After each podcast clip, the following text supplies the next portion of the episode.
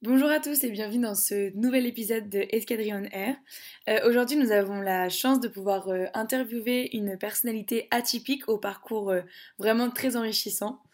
Nous sommes donc du côté d'Escadrille accompagnés de Clémence. Bonjour Clémence. Donc moi c'est Clémence, je suis la responsable du pôle commercial d'Escadrille et je gère toute l'activité, la stratégie du pôle commercial de notre JE. Moi, c'est Estelle Marais, je suis présidente d'Escadrille et membre du pôle communication. C'est-à-dire que je gère la structure en manageant les équipes, mais je travaille aussi en communication sur euh, divers supports pour pouvoir euh, promouvoir notre junior entreprise et notre image de marque. Euh, merci à Laurence d'être avec nous. je vous laisse vous présenter. bonjour, bah, déjà je suis ravie d'être auprès de l'équipe Escadrille que j'ai connue il n'y a pas longtemps par son site internet et son activité tip top sur l'engagement, qui une notion qui me parle. Donc moi, j'ai travaillé plus de 20 ans dans les maisons de luxe et de parfums et j'ai étudié à l'ESSEC. Et puis, euh, depuis 10 ans, je suis à mon compte et j'essaie de travailler euh, le sens et la créativité et de développer des marques qui durent longtemps par la création et aussi par les équipes qui sont heureuses et épanouies. Voilà, en résumé.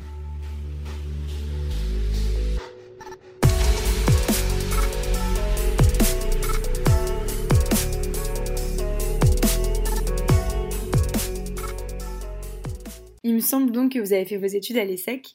Est-ce que vous pouvez nous en dire un peu plus sur votre parcours avant de rentrer dans la vie professionnelle? Alors, moi j'étais euh, de la campagne grassoise et j'ai intégré l'ESSEC, j'avais pas 18 ans. Je ne savais pas trop ce que c'était une entreprise à l'époque. Et euh, ce qui était génial euh, à l'ESSEC, c'était à l'époque très entrepreneur, c'est-à-dire qu'on avait une banque de cours, on misait dessus. Et euh, moi, j'étais plutôt comme vous. J'ai remonté une, association internationale qui s'appelait l'AISEC, où je trouvais des stages pour les étudiants étrangers en France et j'en trouvais à l'étranger pour mes, camarades. Euh, bon, je parle six langues parce qu'à l'ESSEC m'a donné la chance aussi d'apprendre le japonais, donc j'étais très active à l'ESSEC Japon. Et ce que j'ai aimé dans l'ESSEC, c'était d'avoir une banque de cours et d'activités. Je pouvais valider aussi mon diplôme par mon action dans l'entreprise. J'étais pas obligée d'être en cours. Donc euh, c'était quelque chose où on était absolument architecte de notre propre euh, carrière. Et à l'époque, le diplôme ESSEC, il avait des couleurs très différentes. Donc le mien, je l'ai fait une partie au Japon, une partie au Mexique, une partie dans mon association, enfin dans, dans ma junior entreprise internationale. Et euh, évidemment avec des cours extrêmement passionnants sur le marketing euh, les évolutions euh, du consommateur, comment on, comment on achète, euh, la finance et la micro, la micro et macroéconomie. Donc voilà, j'ai adoré ce parcours dans son sens très dynamique et entrepreneur. Et par l'ESSEC, en fait, j'ai atterri au Japon parce que je parlais pas japonais, mais j'étais très curieuse des cultures du monde et de comment on peut se comprendre. Et la première année, l'ESSEC avait une présence très forte au Japon et nous avait proposé de prendre des cours de japonais. Et après, on avait un petit test en japonais. si on le réussissait, on choisissait où on allait travailler. Et comme je l'ai bien réussi, j'ai choisi le poste qu'il y avait. J'étais ouvrière à la chaîne chez, euh, chez Shiseido pendant six mois. Et là, j'ai vraiment appris l'interculturalité. Euh, parce que j'étais un petit grain de sable dans un immense pays, euh, la planète Mars. Et j'ai aussi appris le branding. On y reviendra parce que le Japon et l'Asie, c'est la culture de la cohérence la culture du tout. Et je pense que ma meilleure école de branding, euh, c'est vraiment l'Asie. Euh, et du coup, il me semble que vous avez un parcours professionnel assez riche. Est-ce que vous pouvez nous en dire un peu plus sur celui-ci en général? Alors, du coup, après l'ESSEC, bon, quand vous disiez atypique, l'ESSEC et le Japon, j'ai été, après Shiseido, j'ai été recrutée chez Chanel, parce que j'ai fait une mission de huit mois chez Chanel passionnante euh, dans ma vie professionnelle. Donc les jeunes, euh, intéressez-vous à vos missions de la junior entreprise parce que sincèrement, euh, les, Chanel m'avait donné une mission d'enquête sur le marché japonais, sur les entreprises françaises passionnantes. Mais comme je parlais japonais, c'était bien pour eux. Et à la fin, ils m'ont embauché. Donc juste petite parenthèse, j'avais pas 20 ans et je leur ai dit, écoutez, je suis trop jeune pour commencer l'engrenage et je suis partie un an en Amérique latine, euh, du Mexique au Pérou à pied. Euh, où j'ai appris l'espagnol parce qu'à l'époque je ne parlais que anglais, allemand, donc japonais puis espagnol. Et j'ai, quand je suis revenue un an après, donc euh, Chanel enfin, m'attendait, m'a proposé un poste en me disant mais ça y est, vous êtes là. Et du coup, après Chanel, j'ai fait 7 ans chez Chanel, en résumé, hein, 7 ans chez Lancôme pour Lancôme et 7 ans pour Kenzo LVMH. Et maintenant 10 ans à mon compte, donc ça fait quelques longues années. Et dans ces missions, pour résumer, j'ai fait plusieurs métiers. C'est-à-dire que chez Chanel, j'ai été patronne, j'ai monté la filiale au Mexique, finalement. Après, pour Lancôme, j'ai été en développement international de parfums. Donc, j'ai fait la pub, le mix marketing, la création. Mais comme j'avais cet atout filial, je comprenais les marchés qui me disaient Vous êtes gentil la création, mais vous faites des trucs invendables. J'en ai ras-le-bol de ce que fait le marketing créatif. Mais moi, je disais Attendez, moi, je fais un truc, mais je fais sur mesure. Je, je vais créer une marque euh, qui a du sens et qui est mythique, mais je vais l'adapter à votre stratégie opérationnelle. C'est très asiatique, le fait de ne pas opposer la création et le commerce. Donc ça, ça a très bien marché. Et ensuite, Kenzo, ben, j'ai fait tout. C'est-à-dire que j'ai fait le développement international et plein de choses. Et de la création produit aussi. Donc les postes euh, voilà, sont assez variés. Euh, ce qui était assez original à l'époque parce que les gens faisaient 30 ans de marketing ou 30 ans de gestion de filiale. Et euh, quelle est selon vous l'expérience la plus marquante euh, au niveau professionnel que vous avez pu vivre en fait ces dernières années? Alors les expériences les plus marquantes, elles, souvent, elles sont souvent pas que professionnelles ou personnelles. C'est pas que j'aime mélanger quand je manage des équipes, même si je les, si je peux être amie à, l'extérieur je sais être très euh, professionnelle, exigeante et manager, mais euh, souvent elles sont mélangées. Donc moi, les expériences les plus marquantes, sincèrement, ça va être ces huit mois. Enfin, c'est un an et demi au Japon, Shiseido et Chanel, parce que j'ai appris l'interculturalité et j'ai appris l'humilité aussi. Et j'ai appris une culture qui m'accompagne 25 bah, ans plus tard, la cohérence, l'exigence de sens. Au Japon, il n'y a pas un détail qui cloche. Donc voilà, le Japon, Chanel, Chanel, une maison d'exigence absolue. Et puis après Kenzo, je dirais, parce que Kenzo, euh, j'avais quel âge? 36 ans, je voulais monter ma boîte et c'est Kenzo qui est venu me chercher. enfin bref, le directeur artistique qui m'avait croisé, qui m'avait dit mais euh, je veux bosser avec toi. Et cinq ans après, il m'a dit bon ça y est, euh, j'ai un job pour toi, je l'ai validé avec LVMH, tu viens. Je dis non non, je monte ma boîte, j'en ai marre des groupes, des grands groupes. Et en fait, il m'a dit, mais non, tu vas voir, euh, en fait, on va monter notre boîte chez Kenzo. Et puis euh, voilà, j'ai rencontré toute la hiérarchie, Monsieur Bernard Arnault et tout ça. Et c'est vrai qu'on nous a laissé carte blanche. Et donc euh, Kenzo, qui, ça a été la quintessence de tout ce que j'avais fait dans le monde professionnel et de toutes mes convictions. Donc voilà, c'est les deux plus marquantes et je dirais enrichissantes et qui m'ont donné confiance dans aujourd'hui ce que je fais pour aider mes clients. Je sais que ça marche. Vous étiez assez jeune quand vous êtes parti au Japon. Euh, vous avez dû du coup euh, apprendre le japonais en très peu de temps Ah, même pas. C'est-à-dire, je suis rentrée à l'ESSEC en septembre. On avait trois heures, deux ou trois heures par semaine de japonais jusqu'à avril et je suis partie en mai, quoi. Alors, j'ai appris le japonais. Euh, je, ne, savais pas parler japonais en partant. Ce qui est génial dans l'ESSEC, c'est que c'est comme la piscine là qui a été inventée par Xavier Niel. On vous jette à l'eau. Et moi, je manage comme ça. Je ne je, je prends pas des gens pour ce qu'ils ont fait depuis 30 ans. Parce que voir, des fois, on s'endort. Vous jouez le même morceau de violon pendant toute votre vie, ben, vous le jouez de moins en moins bien. Par contre, quand vous voyez quelqu'un sait faire quelque chose et qu'il a des compétences et des appétences, c'est le contraire de beaucoup de managers en France, c'est que vous lui donnez la chance. Donc moi, par exemple, je suis partie au Japon. Je pense que j'avais jamais parlé un japonais à part mon prof. Euh, j'avais pas 18 ans, bah non, j'ai eu 18 ans au Japon, donc voilà, enfin bref. Mais quand je suis arrivée, je me suis rendu compte que ce professeur, il m'avait donné les bases pour savoir nager. Je me suis retrouvée dans une usine avec 600 ouvrières. Je savais même pas je comprenais pas avec leur, accent et leur manière de parler si, si, on allait à Disneyland ou aux toilettes. Ils m'ont dit on va à Disneyland. J'ai attendu trois semaines et j'ai vu les tours de Disneyland s'approcher. J'avais pas compris depuis trois semaines qu'ils m'emmenaient à Disneyland. Voilà, donc, euh, mais ce que, ce que l'ESSEC m'a. En quoi l'ESSEC est une boîte qui est recrutée absolument génialement bien, c'est que s'ils m'ont recruté, je corresponds tout à fait à leur ADN. On se jette à l'eau. Et au Japon, eh ben, j'ai pas eu le choix. Hein. Quand vous êtes seul avec 600 personnes qui parlent que japonais et que vous avez faim, eh ben vous apprenez à parler. En vous écoutant, on voit que vous avez beaucoup d'expériences très diverses. Et qu'est-ce que vous faites concrètement aujourd'hui dans votre vie professionnelle et, personnelle? Alors, écoutez, bah, j'ai monté ma boîte justement. Alors, j'ai pas une étiquette. Tout le monde me disait, par exemple, quand j'ai monté ma boîte qui s'appelle Une étoile qui danse, ça vient d'une phrase de Nietzsche qui dit Il faut bien un peu de chaos en soi pour donner naissance à une étoile qui danse. Finalement, je me suis rendu compte, euh, euh, parce que j'ai vécu au Brésil, au Mexique, au Japon, et je suis rentrée en France, j'avais un peu plus de 30 ans. Et je me suis dit, les Français, on veut tout maîtriser. Parce qu'on a besoin de sécurité, on a besoin de savoir combien coûte la baguette de pain. Bah, vous, vous êtes une génération, comme je disais quand je vous ai rencontré, je suis plus en face avec votre jeunesse finalement qu'avec ma génération, qui voulait être sûre de réussir, sûre d'avoir de l'argent, sûre d'avoir des points retraite. Mais ça, ça empêche le chaos de passer et comme je dirais en création, la lumière. Il faut oser se perdre pour se trouver.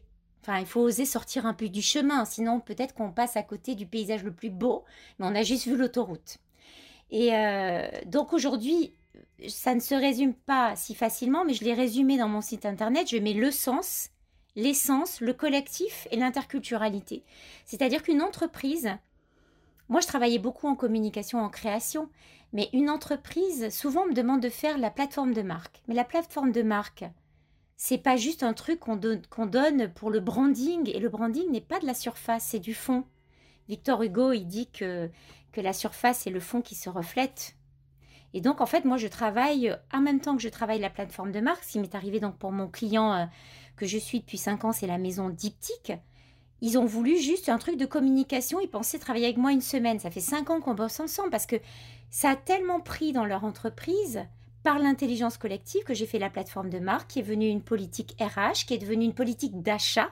Comment je traite mes fournisseurs qui est devenu le CRM, comment je parle à mes clients, si c'est pour leur dire n'importe quoi pour vendre, quel intérêt Et donc en fait, ça va revenir à ce côté japonais. Moi, ce que j'apporte en tout cas, c'est une cohérence.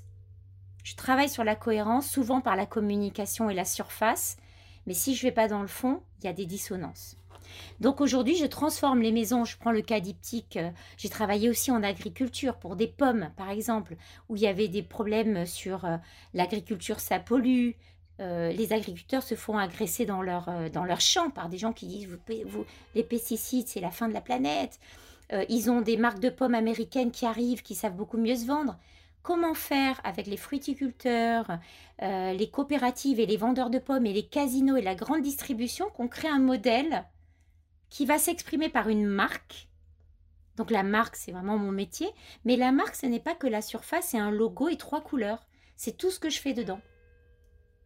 Donc en fait voilà, c'est euh, souvent j'accompagne évidemment les directions générales. Ça part de là parce que si la direction générale ne veut pas se transformer, c'est en général difficile d'aller jusqu'au bout.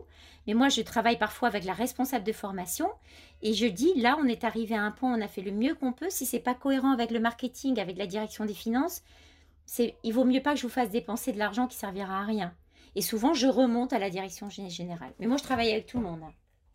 Puisque tout le monde est important. C'est comme au Japon, chaque petit point de l'entreprise est un canal de communication et de diffusion de cet ADN. Dans tout ce que vous nous avez dit, on ressent le fait que vous soyez sorti de votre zone de confort. Euh, la question que j'aimerais vous poser et qui pourrait sûrement intéresser les personnes qui nous écoutent, c'est comment sortir de cette zone de confort quand on crée un projet, quand on veut se lancer, sans avoir vraiment cette peur de d'échouer, de pas réussir, ou encore la peur d'aller au-delà des codes de, la société. Alors déjà, il y a plusieurs. La zone de confort, moi j'aime pas le confort. Comme Gilles, le confort ça tue. C'est comme les toiles cuidances. Quand on arrête de se challenger, pour moi, euh, j'ai l'impression que bah, je peux faire quelque chose. D'ailleurs, je fais des choses que j'ai fait il y a 30 ans et que je maîtrise. Hein, c'est pas ça. Mais je trouve que la vie, c'est la créativité. Une entreprise, si elle se met dans du confort, regardez ce qui nous arrive. On a eu les gilets jaunes, les grèves et le, et, le virus. Aujourd'hui encore plus, c'est-à-dire que c'est plutôt une idée de la souplesse. C'est le chêne et le roseau. Si vous êtes sur une planche à voile et vous avez les jambes toutes droites, vous prenez une vague, elle vous casse les jambes et vous tombez. Si vous êtes souple. Après, chacun a des comportements et des affinités. Donc moi, je dirais, il n'y a pas de modèle de vie puisque chacun, il y a des gens qui aiment faire la même chose, ça les rassure, ils sont heureux comme ça. Il y a des gens qui aiment. Donc moi, ce que j'aime, c'est me mettre à l'écoute de moi-même aussi et des gens avec qui je travaille. Des fois, on me dit, mais qu'est-ce que vous me conseillez de faire dans ma vie? Mes étudiants, puisque je suis prof au CELSA, qu'est-ce que vous pensez? J'ai un stage chez L'Oréal et j'ai un stage en start-up. Ben, qu'est-ce que vous aimez? Et qu'est-ce qui vous plaît dedans? Donc moi, je travaille souvent sur moi-même et sur les autres en écoute. La première qualité dans une vie, je crois, c'est l'écoute. Et ça, c'est très difficile. On apprend beaucoup à parler, mais on n'apprend pas à écouter. Et euh, je travaille en pleine conscience aussi. En pleine conscience, on fait des exercices et j'espère devenir maître aussi là-dessus. C'est qu'on doit écouter quelqu'un pendant un quart d'heure et on ne répond rien et on ne lui donne aucun avis. Parce que l'écoute, c'est important. Donc vous, par rapport à vous et votre génération, vous avez euh, beaucoup de choses à réinventer. Vous voyez que le monde adulte euh, se pose des questions où il ne sait pas, pas répondre. Moi, j'ai énormément confiance justement dans l'agilité et la créativité. Donc, ce que je dirais, c'est déjà comprendre ce que vous aimez faire. Moi, je travaille. Quand on dit professionnel, vous, vous connaissez l'ikigai ou pas? L'ikigai japonais? Donc l'ikigai, c'est une méthode RH euh, japonaise. L'ikigai, ça veut dire joie de vivre en japonais. Et pourtant, c'est une méthode de coaching RH, comme le MBTI ou comme ça. Et vous faites des cercles, ce que je sais faire, ce que j'aime faire, ce pourquoi je peux être rémunéré et ce qui répond aux besoins du monde. Et c'est une extrêmement bonne, par exemple, réflexion. Et quand vous avez trouvé l'intersection de ce que je sais faire, ce que j'aime faire, ce pourquoi je peux gagner ma vie, et ce qui répond à des besoins de quelqu'un, parce que si personne n'a besoin de vous, il n'y aura jamais de troc de valeur et d'argent, et eh bien vous trouvez euh, un de vos métiers. Mais vous pouvez faire du jazz et vous pouvez aussi monter des startups. Et ce sont deux vies qui se complètent. Donc moi, je dirais qu'il faut connaître ce que vous aimez pour, pour aller vers un épanouissement. Puis une fois qu'on est dans une entreprise, moi, je suis hyper loyale. C'est-à-dire que tout est question de choix. Et choisir, c'est renoncer. Quand j'ai été chez L'Oréal, j'étais pas du tout en affinité avec le management et la manière de manager, mais j'avais choisi d'y rester pour certaines raisons qui étaient d'essayer de transformer. Et donc j'ai été heureuse parce que les gens me disaient mais comment tu peux être heureuse là-dedans? J'ai dit parce que mon choix, vous ne le savez pas, c'est pas juste rendre le bottom line du profit de mon équipe. C'est aussi transformer cette maison dans une, une maison qui va avoir un branding et une politique RH cohérente et plus humaine et plus créative. Donc moi, je savais pourquoi j'y étais. Ça m'a permis de vivre dans un univers qui n'était pourtant pas le mien et qui me rendait pas heureuse. Après, au bout de 5 ans, 7 ans, je suis restée, j'ai fait plein de choses. J'ai dit, bon, ben, ça n'ira pas dans le sens que je veux, donc je m'en vais. Donc c'est ça qui est important parce que euh, je ne veux pas non plus quand je manage des gens euh, dire euh, ben moi ce que j'aime je veux faire que ce que j'aime. On ne fait pas ce, que ce qu'on aime dans la vie. Mais quand on s'engage, après, on a une loyauté par rapport à une équipe comme Escadrille, et du coup, on doit respecter ce pourquoi on s'est engagé. Mais on a aussi un contrat vis-à-vis de soi. Chez Escadrille ou chez cette boîte, cette startup, je veux faire ça, mais pour moi, moi je le fais dans les, évaluations RH qu'est-ce que je veux devenir ou obtenir pour moi dans ces cinq ans que je vais faire dans cette boîte? C'est important. Quand on vous demande en RH juste, ben, vous n'avez pas apporté assez de profit à la boîte, ok, mais est-ce que j'existe? Moi, qu'est-ce qu'on m'apporte? Donc moi, je travaille, tous les RH, je ne suis pas RH, hein, mais toutes, euh, les RH avec qui j'ai travaillé dans ma vie me disaient, Laurence, mais t'es, es, ma RH préférée. Parce que mes équipes, je les accompagne aussi dans leur épanouissement. On ne peut pas épanouir que l'équipe et que la boîte. C'est certain, je suis complètement d'accord avec vous là-dessus et je le ressens déjà à mon échelle au sein d'Escadrille. On est qu'au tout début de la construction de notre futur et de la vie professionnelle qu'on aimerait avoir, mais pourtant on se rend déjà compte en mettant un pas dans le milieu du, travail, dans le monde professionnel, qu'au final, c'est vraiment euh, faire des choses qui nous plaisent, qui nous animent et qui vont vraiment avoir du sens et euh, pas forcément euh, s'attacher à, faire des choses qui seraient ce qu'on doit faire, mais plutôt les choses qu'on veut faire. Et là-dessus, je suis entièrement d'accord avec vous. Et c'est pour ça que c'est intéressant de voir avec vous que de toucher à tout et d'apprendre plein de choses dans divers domaines, ça peut nous aiguiller sur ce qu'on veut faire au final tout au long de notre vie. Euh, le fait que vous ayez notamment euh, créé la finale de Chanel au Mexique, mais aussi l'identité de la marque de Kenzo avec son parfum en 360, ça nous montre que vraiment on peut tenter tout. Mais ce que je voulais vous dire, c'est que quand on voit un parcours qui est après, ça a l'air d'être cohérent ou pas. D'ailleurs, euh, moi, des gens me disaient que c'était pas du tout cohérente. Mais moi, je sais que je suis cohérente. Vous voyez ce que je veux dire? Je pense que ma force, moi, ça a été de résister au regard des autres. Quand, euh, et, ce que je veux vous dire avant que j'oublie, c'est que c'est que le parcours que vous regardez, euh, n'imaginez pas que j'avais une quelconque idée à 20 ans. Hein. Quand j'ai dit non à Chanel pour le Japon, mais, mais l'ESSEC m'a rappelé. Parce que pour l'ESSEC, j'étais vraiment l'empêcheuse de tourner en rond. J'avais des résultats extra, je parlais japonais en un mois, et puis j'ai dit je pars un an sac à dos. Donc l'ESSEC m'a dit écoutez Laurence, euh, enfin pour leurs statistiques, avoir une fille qui sort et qui est embauchée chez Chanel au Japon, c'est dingue quoi. Chanel m'a dit mais vous comprenez Laurence, on vous redonnera pas cette opportunité deux fois. Partez un an mais vous ne reviendrez pas. J'ai ok, bah écoutez, de toute façon, moi j'ai 20 ans, j'ai pas envie de signer pour 40 ans chez Chanel parce qu'à l'époque, nous on savait que le parcours c'est. Et puis, euh, donc en fait, moi ma force, mais elle n'est pas calculée, elle n'est pas. À 20 ans, je savais juste que j'étais trop jeune. C'était une intuition. Et c'est pour ça que j'ai choisi une étoile qui danse. Parce que je trouve que même les entreprises ne laissent plus assez passer l'intuition. Moi, sur Kenzo, j'ai travaillé, j'ai modélisé l'intuition de cette boîte. C'est-à-dire que j'ai réussi à faire écrire un truc qui n'était pas forcément un plan à 5 ans de business à dire à Bernard Arnault, je sais qu'on va gagner de l'argent, mais laissez-nous faire, voilà notre intuition. Et l'intuition de Kenzo, c'était, on avait écrit une phrase un peu manifesto qui a été notre plateforme de marque. On veut apporter de la poésie, de la joie, euh, qu'est-ce que j'avais mis, de la créativité. On veut dire ce qu'on fait et faire ce qu'on dit, mais ne pas vendre des fausses promesses et ne pas essayer de ressembler à la parfumerie voilà, on a écrit ça à Bernard Arnault, on lui a dit laissez-nous faire.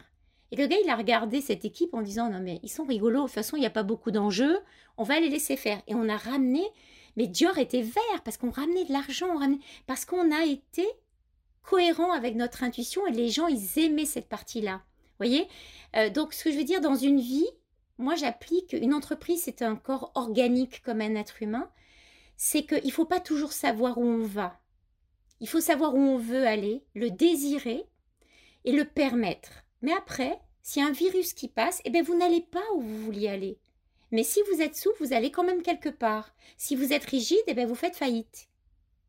Et c'est ça la vie. Donc moi, euh, après quand je suis revenue du, Mexique, du, de mon voyage, Chanel m'a dit, euh, j'avais fait un stage photocopie, Chanel me dit, ben, on vous attend, rappelez-nous quand vous revenez. C'était un an plus tard. Bon, ils m'ont embauché tout de suite.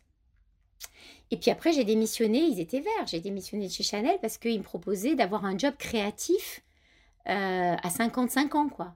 Et moi, j'avais envie d'être créative, alors j'avais fait de la gestion de filiale pour eux. Et c'est Lancôme qui m'a embauché pour créer un parfum. Et je leur ai dit, mais écoutez, j'ai jamais fait de création avant, hein. vous n'êtes pas fou un peu? Ils m'ont dit, mais vous venez de chez Chanel. Mais je dis, oui, mais j'ai pas fait Chanel numéro 5. Hein. Et ben, ils m'ont prise et je me suis retrouvée à, gérer une campagne de, pub avec des réalisateurs, à écrire des textes poétiques. Et j'ai été embauchée chez L'Oréal euh, sur de la poésie et de l'éluard. Mais ce que je, ce que je veux dire, c'est que soyez vous-même. Moi, quand je travaille avec des, jeunes et des, des, gens en reconversion qui vont en entretien, c'est plutôt sur les tripes, qu'est-ce que vous aimez faire, qu'est-ce que vous savez faire? Et qu'est-ce que vous voudriez faire de votre vie? Le plan, vous, il est encore moins tracé que le nôtre. Et il faut se dire que plutôt qu'un stress, ça doit être une opportunité. La vie, c'est des rencontres. Mais en tout cas, Clémence, on en avait parlé quand on s'est... Euh, et un peu avec Estelle aussi, c'est... Il faut dire que ce, tous ces choix-là, pour être très clair avec ceux qui nous écoutent, tous ces choix-là, c'est chaque fois j'ai pris la piste où je ne gagnais pratiquement aucun argent.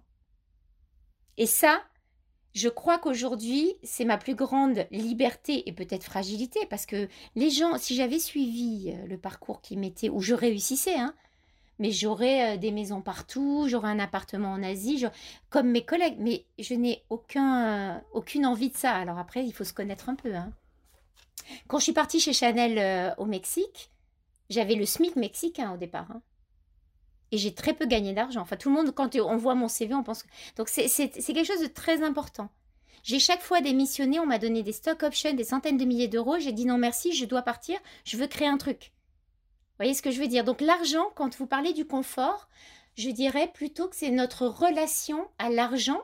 Et notre relation à l'argent, c'est aussi notre relation à la peur et à la sécurité. On a, on a besoin de, de se dire qu'on va pouvoir survivre, quoi. Après, je pense que dans notre génération, il y a moins cet attrait pour l'argent. Je pense que on privilégie euh, plutôt euh, tout ce qui est confort ou loisir et se dire qu'on préfère moins gagner. Et ça, ça rentre totalement dans les, dans les nouvelles démarches aussi euh, de société comme la RSE.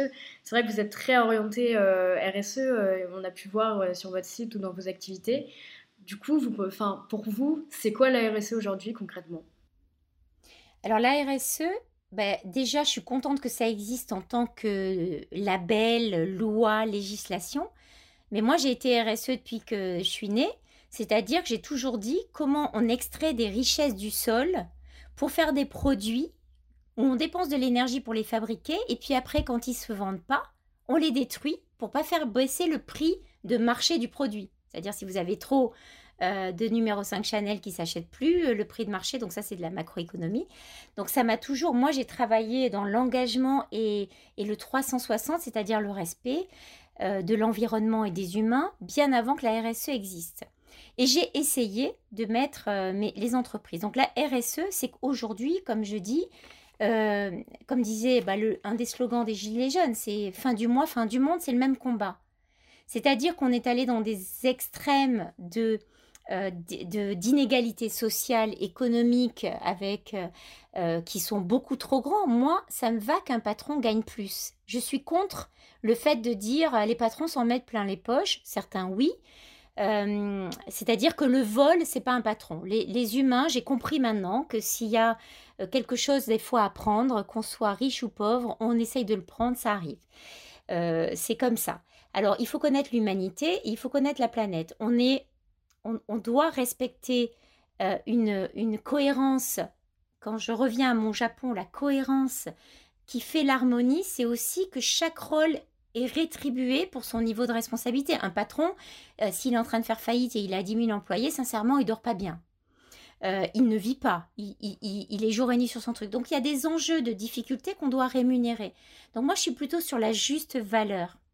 Et comme je suis très chinoise, la juste valeur, c'est le bon échange de prestations et d'argent. L'argent, c'est juste une circulation de valeur.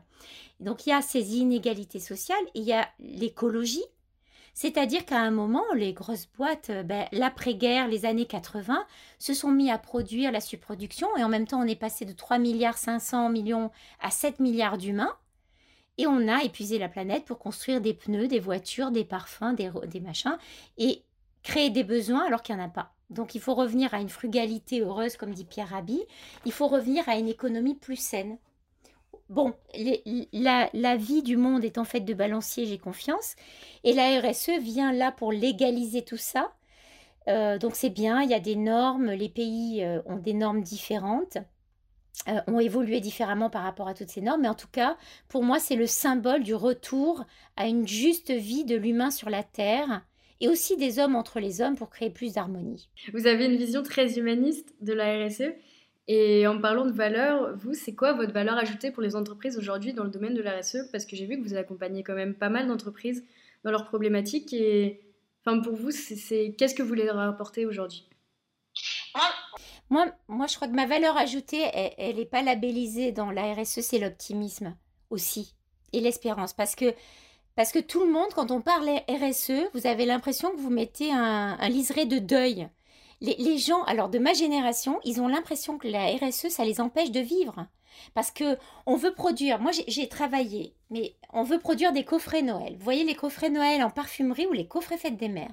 Vous avez des boîtes dans lesquelles il y a un 30 ml et la boîte elle fait 2 mètres de long.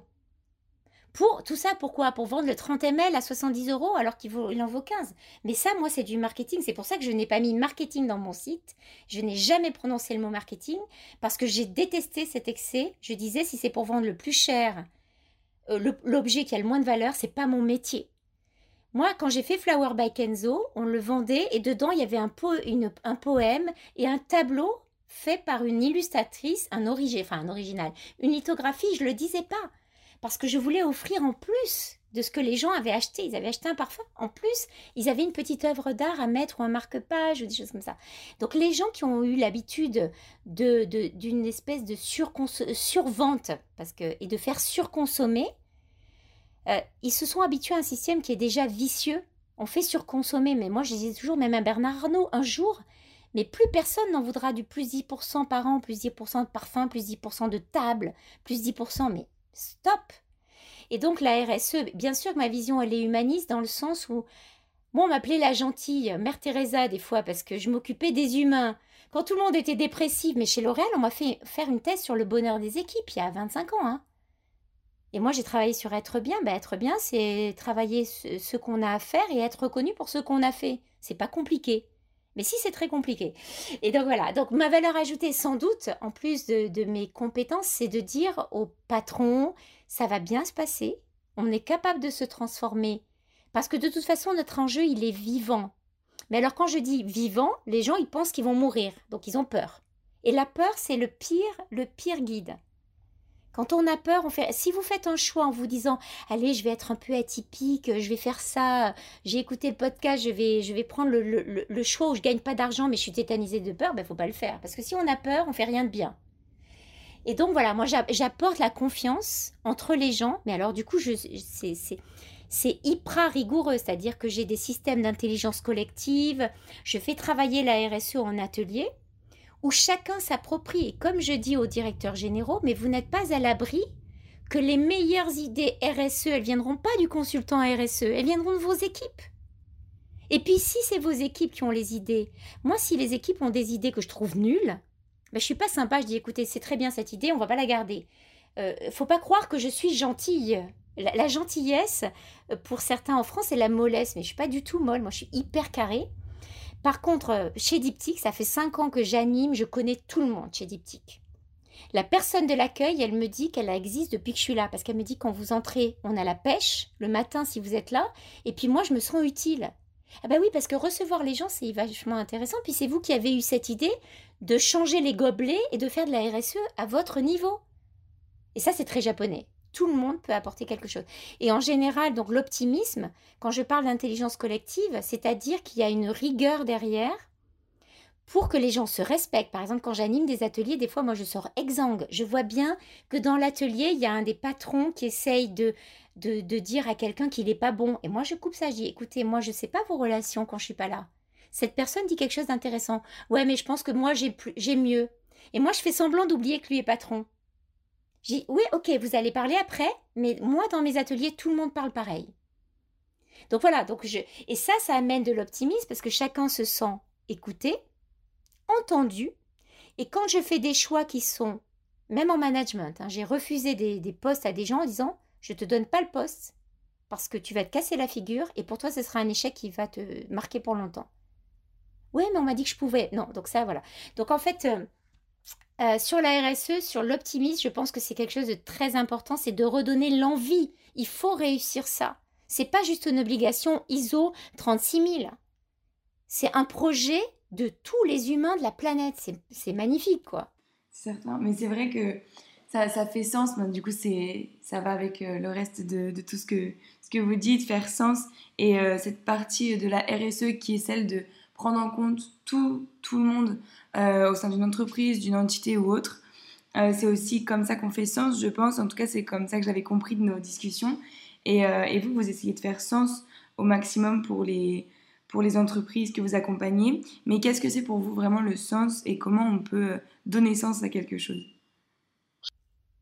Ben, j'ai les deux exemples là de l'agriculture, mais je vais pas, c'est un peu complexe donc, et de, de Kenzo ou Diptyque. Je vais plutôt parler de Kenzo c'est plus simple euh, dans un, temps court. C'est-à-dire que Kenzo, euh, Kenzo voulait vendre des parfums. Bon, ok, mais tout le monde vend des parfums. C'est quoi le sens de ça? Et quand on a dit qu'on voulait faire de la poésie, de la joie et de la créativité dans tout ce qu'on fait, mais je peux vous dire que moi, moi je suis allée chez Kenzo, je, gagnais beaucoup moins que mon job avant. Tout le monde venait chez nous embaucher à peu près. À... C'est pas qu'on voulait euh, rouler les gens, c'est qu'on avait une équation budgétaire. On était embauché à moins à 30, 20 30% de moins que le marché, mais tout le monde. Par contre, on avait un deal, on savait que nous, quoi qu'on fasse, on amenait de la poésie, de la joie et de la créativité. Je peux vous dire, les réunions commerciales, euh, pareil, on allait euh, Taïwan, je disais, écoutez, mon équipe ne peut pas y aller, vous y allez, à ma place. Les gens disaient, ah mais moi j'ai que 26 ans, je ne suis jamais allée. Ben oui, mais tu peux, tu peux. Bon, c'est quoi le deal? On va vendre des parfums, mais on va faire ça. Et en fait, ce qu'on faisait, c'est que le sens qui habitait nos créations, habitait nos relations. Je peux vous dire que tous nos fournisseurs, on appelait à 3 heures du matin parce qu'on s'était vautré sur le doc d'exé de, de je sais pas quoi. Euh, j'amenais des croissants en vélo à 6 heures du matin, le fournisseur était en train de me finir mes boîtes. Mais parce que dans la relation, je vivais ce que je disais dans ma plateforme de marque. Et quand on a des, des, des, Moi, je rigole, toutes les marques de luxe mettent beauté, volupté, luxe, élégance et raffinement. Raffinement, si on ne dit pas bonjour à l'entrée, C'est raffiné ça? Vous attendez à l'accueil d'une grande maison de luxe. Chez Kenzo, quelqu'un s'asseyait sur le sofa. Vous aviez forcément au moins cinq personnes qui vous proposaient le café. Parce qu'on avait créé une équipe où tous les patrons, le comité de direction dont je faisais partie, on était 7-8, on vivait la plateforme de marque. Et donc ça, c'est valable. Alors tout le monde m'a dit, c'est valable dans le luxe. Non, c'est valable dans les pommes. Je viens de le transformer euh, à part un long chemin dans une coopérative de pommes ben, vers chez vous, Moissac et tout ça. C'est la première coopérative de pommes en Europe. C'est un monsieur qui a aujourd'hui 65 ans, qui a, il m'a dit j'ai jamais pris de consultante. Moi, je suis grassoise, donc j'ai l'accent, j'ai un peu perdu. Et c'est la première fois que je prends, je ne pensais pas que vous pouviez nous amener quelque chose. J'ai dit, mais vous savez quoi? Moi, je suis de la terre, j'ai les pieds sur terre. Ce que je fais, je le dis. Et donc, en fait, ce monsieur, il avait incarné le sens de sa boîte. Et quand il partait à la retraite, tout le monde était paumé. Donc souvent, le sens, il vient d'une personne emblématique, charismatique. Et puis après, quand les créateurs s'en vont, il faut le donner par une plateforme de marque. Mais en tout cas, ça s'incarne et ça change votre vie. Ça change la vie des employés et je peux vous dire que ça change la vie du consommateur. Le consommateur. Quand on a créé du soin, le soin Kenzo, tout le monde voulait me faire mettre anti-rides euh, raffermissant, rajeunissant. non, on a, ça, on a appelé Kenzoki le soin qui fait du bien. Parce que quand on se fait du bien, on se met sa crème. En plus, j'ai testé euh, par des études scientifiques, se faire du bien, ça fait faire moins de rides. Enfin voilà. Donc on est allé très loin dans l'expertise de la poésie, la créativité, même sur le soin et en parfum.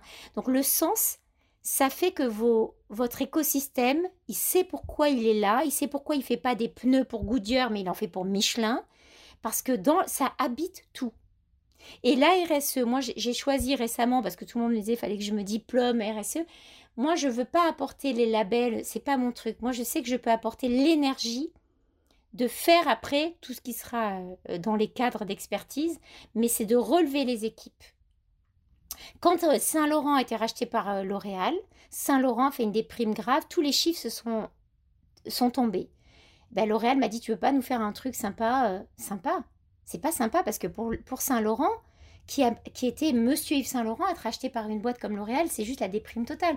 Quel est le sens du rachat de euh, de Saint-Laurent par L'Oréal. Donc j'ai travaillé avec les patrons sur qu'est-ce qu'ils aimeraient faire de Saint-Laurent et après je les ai fait se, vraiment se rencontrer. C'était un an après le rachat. Et ben les cadres de Saint-Laurent après tout ce travail m'ont dit on est ça y est on est debout. J'ai dit vous savez quoi? Vous changez vous changez de, de patron d'actionnaire. Mais maintenant, vous avez compris ce que cet actionnaire fait, donc il faut avoir la souplesse d'évoluer avec votre actionnaire. Mais votre actionnaire, je lui ai fait vous dire pourquoi il vous a racheté, ce qu'il veut faire avec vous c'est pas juste un rachat, j'ai racheté, je mange le plus petit. C'est que la force de Saint-Laurent et la force de L'Oréal peuvent faire quelque chose de très beau. Et du coup, on a écrit trois petites phrases qui étaient le sens. Et le sens que j'avais dit en, le laissant, parce que j'ai pas continué après sur les. Ça doit habiter la création, ça doit habiter les formulaires RH d'évaluation, la politique financière. Moi, les mots du sens, je les mets en titre des PNL, Profit and Loss des entreprises. Il n'y a pas que des chiffres. Et ça doit se voir dans les chiffres. Si le sens est bon, il doit avoir, c'est-à-dire le sens, il doit répondre aussi à quelque chose dont le monde a envie. Hein, si vous n'avez pas envie de poésie, de joie et de créativité, vous allez faire faillite. Donc on essaie de voir si ça répond. Par exemple, sur un groupe d'alimentaires récemment, avec l'huile de palme et tout, j'ai animé que des industriels de l'alimentation. Et pareil, ils disaient, mais non, mais attendez, Laurence, on va faire du business, vous, votre sens. Ok, on va faire quatre jours sur le sens, et puis si ça marche pas, vous ne me payez pas. Ah ok, d'accord, on vient. Et on a écrit qu'est-ce que c'était le sens? C'était un groupe d'industriels de l'alimentation. Eh bien, on a écrit sur le mieux manger. Et on a écrit trois phrases. Et quand on écrivait ces phrases, je leur disais, mais vous savez que ces phrases, c'est un contrat. C'est un contrat. Si vous écrivez, nous, on veut mieux, comme a fait Danone. Hein. Danone, ils ont leur phrase, je ne sais plus ce que c'est, c'est apporter de la santé. Oui, Danone, leur, phrase, c'est apporter de la santé par l'alimentation. C'est pour ça qu'ils ont revendu Cronenbourg qui était, euh, là, vous connaissez sans doute ce cas, qui était ce qui leur rapportait le plus d'argent. Quand ils ont écrit apporter de la santé par l'alimentation, ils ont enlevé l'alcool de leur groupe. Voilà, c'est un exemple. Ben, quand vous écrivez le sens, il faut voir que des fois, les patrons, ils se disent Ouais, ça fera, c'est bien, là, la consultante, elle a fait un gimmick, ça va amuser mes équipes. Mais chaque fois, je leur dis Écoutez, c'est vous qui devez commencer. Si on écrit cette phrase, vous screenez toutes vos activités et ça change tout ce que vous allez faire. Et ça change comment vous direz bonjour le matin. Et ça, ça change tout. Et évidemment, sens, ça rime avec cohérence et avec étoile qui danse, et avec Laurence aussi, mais c'est-à-dire que vous devez être cohérent. Hein, vous dites raffinement, vous dites pas bonjour à vos employés le matin, excusez-moi, vous n'êtes pas raffiné. Du coup, Laurence, euh, je me pose une question et je pense que tous ceux qui nous écoutent euh, vont se la poser. Euh, est-ce que vous, aujourd'hui, vous êtes épanoui, que ce soit au niveau personnel ou professionnel? Bon, la réponse est oui. La réponse est oui, mais alors, vous savez, j'étudie aussi pour devenir prof de Qigong. Qigong étant un art énergétique chinois. C'est-à-dire que ça part du point, où en France et dans les pays euh, peut-être judéo-chrétiens, on a l'idée de chercher le bonheur, le paradis, et qu'après ce soit un état éternel. Alors qu'en Asie, dans le Tao et le Qigong, on dit que ce qui ne changera jamais, c'est que tout change tout le temps, et que les états de plénitude sont éphémères, et que l'équilibre, si vous êtes sur un funambule, sur un fil, il n'est jamais acquis. Donc, quand je réponds oui, c'est ici et maintenant. Et je sais très bien que je peux avoir une grosse tuile. Je ne sais pas ce que je vais faire l'année prochaine. Le virus, le virus pour moi, enfin l'épidémie euh, change énormément la donne. Mais donc voilà, je réponds à la chinoise, c'est-à-dire que en Chine, on sait qu'on essaye d'atteindre l'équilibre et on permet le meilleur et on est toujours prêt pour le pire en fait. Et finalement, c'est aussi le sens. Quand on arrête de chercher peut-être un bonheur établi où tous vos enfants vont bien, toute vos familles, la société va bien, voilà, on, cherche autre chose et on est plus épanoui aussi.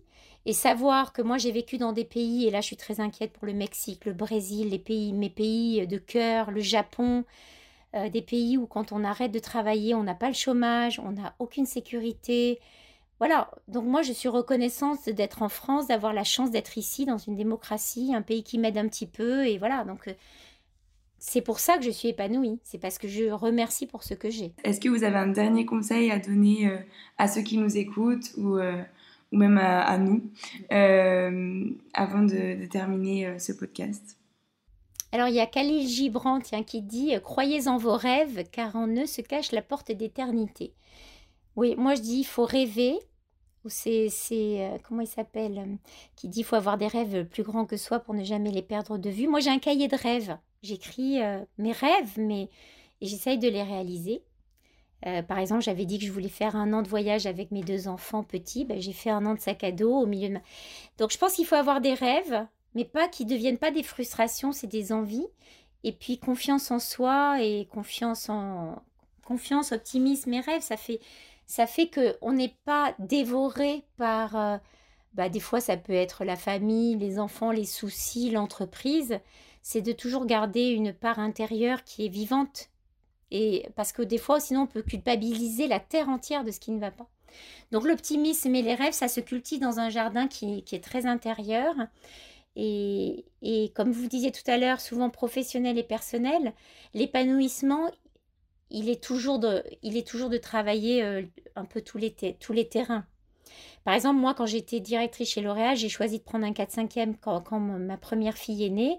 On m'a dit, tu es foutu pour ta carrière. Voilà. Et ben j'ai dit, bah tant pis, parce que moi, j'ai pas de carrière, j'ai une vie. Et une vie, euh, si je finis peut-être sur l'image du cercle, en Asie, nous en France, on est en ligne. En Asie, tous travaillent en cercle. Et euh, on ne peut pas me couper de ma moitié en me disant tu vas réussir chez L'Oréal et tu verras ta fille quand elle aura 25 ans. quoi. Voilà, donc il y a des choix à faire. Faites des choix, cultivez vos rêves, faire des choix, voilà, c'est... Mais ce n'est pas des leçons, hein, c'est ce que j'ai appris moi-même en faisant. En tout cas, on vous remercie. Ouais, c'était très inspirant en tout cas. Très très intéressant, inspirant. Et euh, c'était un plaisir de, pouvoir discuter avec vous euh, pendant ce podcast, même en amont. Et euh, on vous remercie d'avoir accepté et d'avoir euh, contribué à, notre projet et à le... Ben merci à vous, je dois dire que j'ai accepté parce que c'est vous. On a, eu des on a eu des tellement beaux échanges, euh, très chouettes et c'est super. Donc moi, j'ai, comme je vous ai dit, si vous voulez qu'on bosse ensemble et qu'on fasse des choses, je trouve ça génial de mélanger aussi les générations, les points de vue. Et de s'écouter, de créer ensemble. Tout est création, donc c'est chouette. Merci beaucoup à vous deux et à toute l'équipe Escadrille. Merci. Merci.